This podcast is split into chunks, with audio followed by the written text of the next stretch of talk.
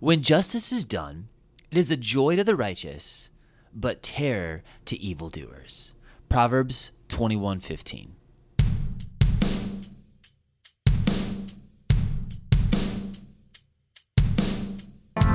Welcome to the Doxa Dialogue, a podcast about living life on mission for the glory of God. My name is David Rudy, and I'm the pastor at Doxa Church. And wow, what a special episode I have for you today. It's actually going to be a two parter. Roe v. Wade has been overturned, and I am not ashamed to say that I am thrilled. I am praising God today for life. Without a doubt, this is the most incredible political decision of my lifetime. This is something I have prayed for. This is a huge win for parents who are seeking to adopt. This is a huge win for all the women who don't have to live with the guilt and shame of having an abortion. This is a huge win for the United States of America. This is just a huge win for life. More people to love, more people to find Christ, and more people to use their God given personalities and skill sets in this world. I am just thrilled. And how you feel about this decision says a lot about you. I've just told you how I feel, but there's a lot of people who don't feel the same way I do. There's people who are angry. There's people who are scared. There's people who are fear mongering. And there's even people who call themselves Christians that are being exposed right now. These are self proclaimed followers of Jesus who have listened so much to the lies of the world that they aren't even rejoicing over the biggest political triumph of our lifetimes. And they're showing their true colors. If you step back and think about it, the last time something this praiseworthy happened in American politics would have to be the Emancipation Proclamation. In 1863, when Abraham Lincoln declared freedom for the slaves. Seriously, just think about that to not celebrate the end of a federal law that sanctions the disregard for unborn human life, to not celebrate the climactic end of one of the most evil things about our country, where profitability trumped personhood and where convenience contributed to an entire degenerate hookup culture that has vast negative ripple effects throughout our society, to not rejoice in the end of all of that you have to be deceived. But there's two burning questions that got me thinking this week.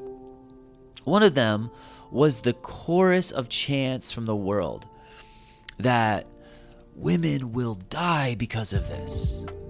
And these overwhelming cries of, we're going backwards and women have lost the constitutional right. Unless you're living under a rock, I'm sure you've heard that. Maybe you think that. So that's the first question I want to cover in these couple podcasts. Will this be dangerous and harmful for women? And then there's this other question I have always thought about this, heard about this, knew a little bit about this, and it summed up very nicely in a tweet that I saw from Lee Strobel. Lee Strobel, author of Case for Christ, he actually tweeted this out. Roe was an ill supported political decision built on a bad law and false history, as the Supreme Court said on June 24th. I recognize that even as a pro abortion atheist at Yale Law School in the 70s. Now the court is admitting it finally. So, yeah, for years I've picked up on things here and there. You know how this is, unless you're writing a sermon or a research paper, you don't always remember the details. But I've known that Roe v. Wade was a strategic, aggressive move from its inception. It was the opposite of what the court's intended purpose is supposed to be. Instead of interpreting the Constitution and making judicial decisions based on law and precedent, Roe v. Wade was legislation from the bench. It was a group of activist judges who pushed through something that had nothing to stand on. So you couple that with these outrageous claims that women are losing a constitutional right and I just had to get my researcher hat on this week. I went ahead and I read the entire 213 page Dobbs versus Jackson Women's Health Organization Supreme Court motion documentation. And let me tell you, I am blown away by the logical wisdom, the courage, and the fighting for truth of Justice Clarence Thomas and Samuel Alito and the other members of the Supreme Court who voted for this majority opinion. Now, chances are most of you who are listening to this have not read that. Most of the people who are ranting and raving about what they heard on Twitter or the news or on a TikTok video have not read that. But when you step back and actually read what's going on, this is truly a masterpiece of critical thinking and courageous boldness that has dismantled this scourge on our nation and exposed it for what it really is. The abortion movement relies on you ignoring the evidence of your own eyes. It is deeply tied to the second wave feminist argument that gender and sex are unconnected and that biological function is actually an imposition that prevents female equality. Ben Shapiro said something to that effect this week. Abortion has survived in a lie. And those who spin the lie know what it is. Abortion is murdering an unborn child. It's not about women's rights. It's about rights of the unborn girls and boys who are living in the womb. The least of us who have no agency to protect themselves. So there's just so much to say about all of this. But where I want to go with it and how I'm going to organize it is this way how you react says a lot about you. There's what you could call woke Christians who have their own reaction to this. There's worldly men out there who have a different reaction. There's angry women that are very loud and vocal. It's heartbreaking to see. And then there's also torn and troubled men and women who have either pushed for or gotten an abortion in the past, who have this story that is specifically tied to abortion. Some of them are in denial, some of them have repented and received forgiveness of God and a clear conscience. But there are so many moving pieces in hard conversations. This is a very hot button issue. So, how do you navigate this for the glory of God? How can you put yourself in another person's shoes? And how can you speak effectively and lovingly to the people around you? That's what I'm trying to tackle here. And I'm going to do this by working through these four categories and just breaking them down where they're coming from, how to talk to these people. And this episode is the introduction and I'm going to cover one of those four categories. And then in part two, I will cover the th- other three perspectives.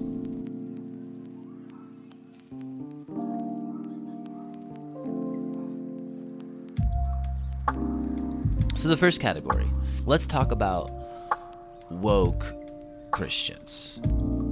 This is the most revealing and most disappointing crowd of all of them to me. These are people who should know better but are being exposed for what they really believe. And here's an excerpt of this line of thinking, just to give you an idea of where I'm coming from on this. If you haven't seen this already, this is a tweet. I don't even remember the name of the person, but I wrote down what they said because I thought it was so eye opening. Remember prohibition? Bootleggers filled the gap. Think abolishing Roe v. Wade will eliminate abortions? No. Unsafe abortions will proliferate i.e., coat hangers, etc. Lack of critical thinking skills stymies us, Christians, from seeing this complex issue in its totality. So, no one thinks repealing Roe v. Wade will end all abortions. Well, at least they shouldn't think that. I, I, guess some people do. Some people who haven't really read anything about it or don't know what's going on just hear headlines. Yeah, I guess some people think that. But making murder illegal doesn't end murder either. That's not the point. Now, the reason I want to start here is because not only is this a good way to introduce the topic, and some of this is going to get deep. I'm going to try to keep it clean and tidy. So if I use a term later on that you aren't familiar with, please just reach out. Let me know. We can have another conversation. But the Christians are the people who need to quit causing problems and start becoming peacemakers. Many of the woke Christian crowd that is pro abortion right now many of those people truly don't know Christ, unfortunately. But there are some who do. And I want to speak to them first because they have the Holy Spirit to open their eyes. You can be a solution to the pain and the suffering and the wickedness that is going on around you. So, woke Christians, in a condescending tone, scold their brothers and sisters in Christ on public forums. But how did they get to that place? The short answer is they have listened to the worldview of a lost and dying world so closely that they've lost their own bearing on truth. But before we fully go there, let me give you another shade of this. This is a lighter version of the same thing, and this is also something I've seen discussed a lot. Now isn't the time for the church to beat its chest in celebration of a victory in the culture war. This is a moment for us to step up in love. Now, is it the time for us to step up in love? Yeah, of course. When is it not? But would you say something like that to freed slaves after the Emancipation Proclamation? Seriously. This line of reasoning strikes at the core of one of the world's biggest lies that Christians have been attacked on for so long. And it's really gaslighting at its finest. It's this line of reasoning that says you only care about the life of the unborn, but you don't care about life after it's born. You care about it in the womb, but nowhere else. And if you're saying things like this, you've bought hook, line, and sinker into a trap. The truth of the matter is, Christians adopt at over twice the national average. Christians are the biggest advocates for adoption, for fostering. Churches give millions of dollars and millions of volunteer hours for at risk kids, for low income, poverty stricken, the down and outers. The church is doing all of these things, and they have been for a long time, from the very beginning. Christians are the ones who have established most of the hospitals in this country. So Christians are already doing all of those things, and yet the people who are sitting on the sidelines and throwing shade online and the ones who are pointing the fingers, those are the ones who are missing it completely. There's a brilliant man I follow who who happens to be black, who has done some extensive research and writing on this. He's a solid follow on Twitter, if that's your thing. But Samuel Sey is his name, and here's what he had to say about this. It's very insightful. Yes, Christianity is one of the reasons why I'm anti abortion. I'm not sorry about it. Christianity is also the reason why abolitionists were anti slavery. Not sorry about that either. So, why is it that woke Christians support abortion? Why is it that the most outspoken professing Christians on injustice support the most unjust practice in our culture? There are two simple answers. The first is the argument for feminist theory is the same argument for critical race theory. More specifically, the argument for pro abortion is the same argument for anti racism. The concept of intersectionality makes feminist theory an indispensable part of critical race theory. Intersectionality, therefore, compels critical race theorists to support not just racial equity at all costs, but also gender equity or reproductive equity at all costs. Therefore, just as critical race theory demands discrimination against white people in order to achieve racial equity, it also demands discrimination against preborn babies in order to achieve gender equality. This intersectional argument for equity is one of the reasons why woke Christians support abortion. Naturally, it's also one of the reasons why woke Christians are increasingly affirming of LGBTQ ideology. Their alliance with critical race theory has inevitably created intersectional alliance with feminists and other anti-Christ groups. As the Bible says, bad company corrupts good morals. But woke Christians who support abortion haven't merely deviated from good morals, they've deviated from the gospel. That is the other reason why woke Christians support abortion. Many of them are not Christians. Of course, not all woke Christians support abortion. Though their social media posts do not indicate this, some woke Christians are sincerely happy Roe v. Wade has been overturned. Nevertheless, woke Christians who support abortion have become friends with the world and enemies with Christ. They've become enemies with vulnerable preborn babies enemies with the pro life movement, enemies with real Christians, and especially enemies with Christ. Therefore, what woke Christians who support abortion need the most isn't pro life arguments. What they need most is the gospel. And I have friends like this. Many of you do too. Some of you may be listening to this podcast and you are bent out of shape about Roe v. Wade falling and you just want to blame Christians for all of your problems. You're angry and you're hurt and you're confused. Here's what I have to say to you. And of course, this is what I would also advise the listeners to tell other people who are like this. Many of these people have already made up their minds. There's not much convincing you can do. But just ask them Do you believe life begins at conception? Do you believe you're in a position to decide if that child can overcome their disadvantages? Is that your job to decide that before they're even born? Everyone's going to face hardship. But do you believe that there are any alternatives to killing that baby? Maybe they'll bristle at that language and fight back on that. Fine, go with it. Do you believe there are other alternatives? What about delivering that baby and putting it up for adoption? There are countless families in line waiting to adopt kids all over the place. If you're talking to a professor of Christ who can't see this, all you can do is kindly and gently point out to them that they're missing the point and they need to just step back and go to the Bible. Stop listening so closely to the world and just listen to the truth of God's word. And one of the biggest indictments against the social justice movement within the evangelical church is that it hasn't produced a greater passion against the biggest human rights violation of our time abortion. In fact, it's producing more support for abortion. And here's another line of reasoning that I've been hearing a lot. If Jesus wanted a Christian nation, he would have established one, but he didn't. He established the church. Whenever we Christians forsake our call to be the church for the Christian empire, the results are always catastrophic. We are called to be the church, not an empire. Well, true. But look, Christians should never check their worldview at the door when engaging in politics and culture.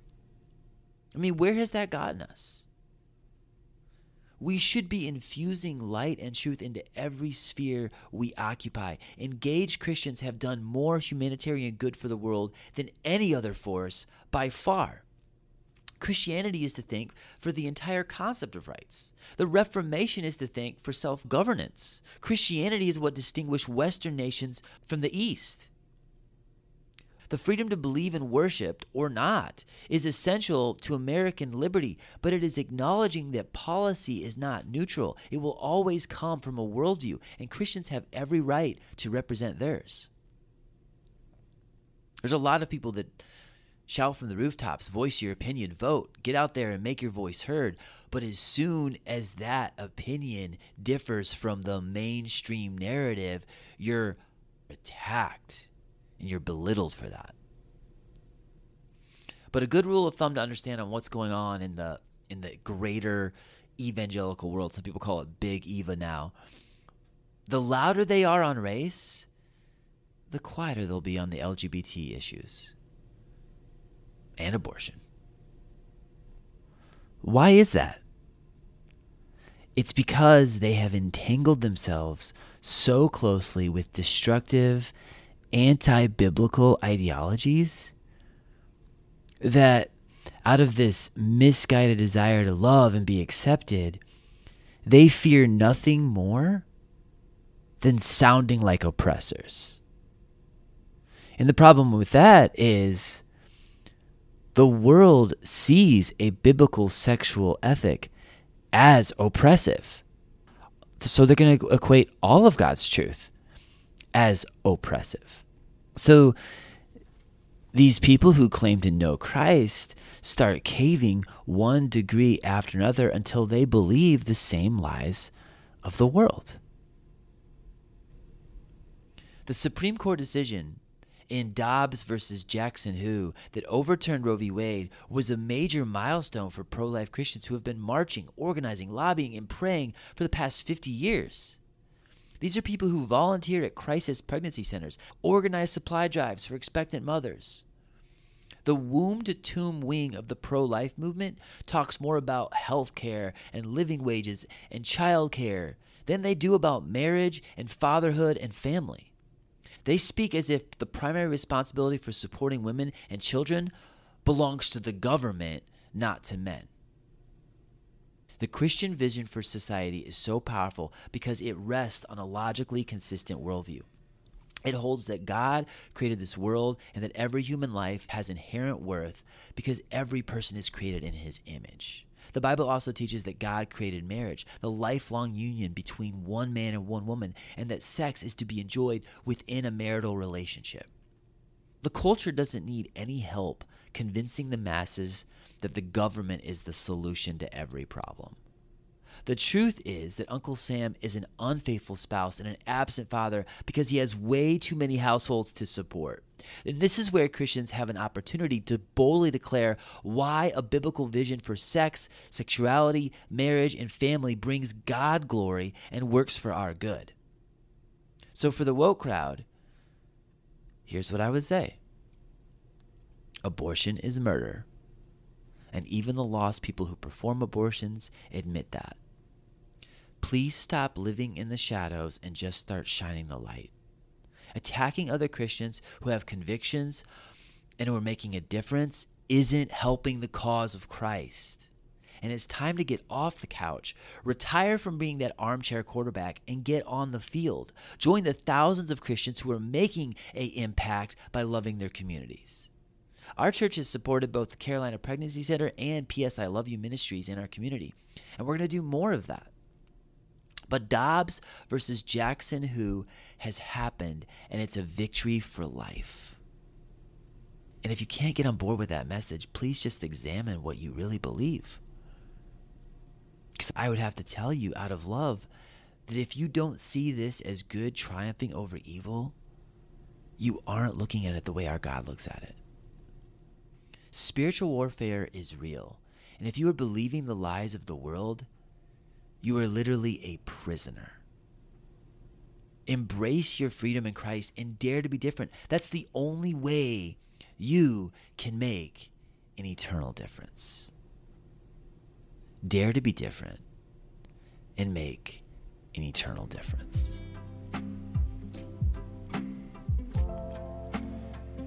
That's going to conclude part one. And stay tuned because I'm going to continue this same thought and continue answering these very important questions that are circulating our lives right now. If you have any questions about anything you heard, as always, the dialogue table is always open. Please contact me, reach out to me. I'd love to hear what you have to say, and I'd love to have a pleasant conversation about any of these issues. You are loved.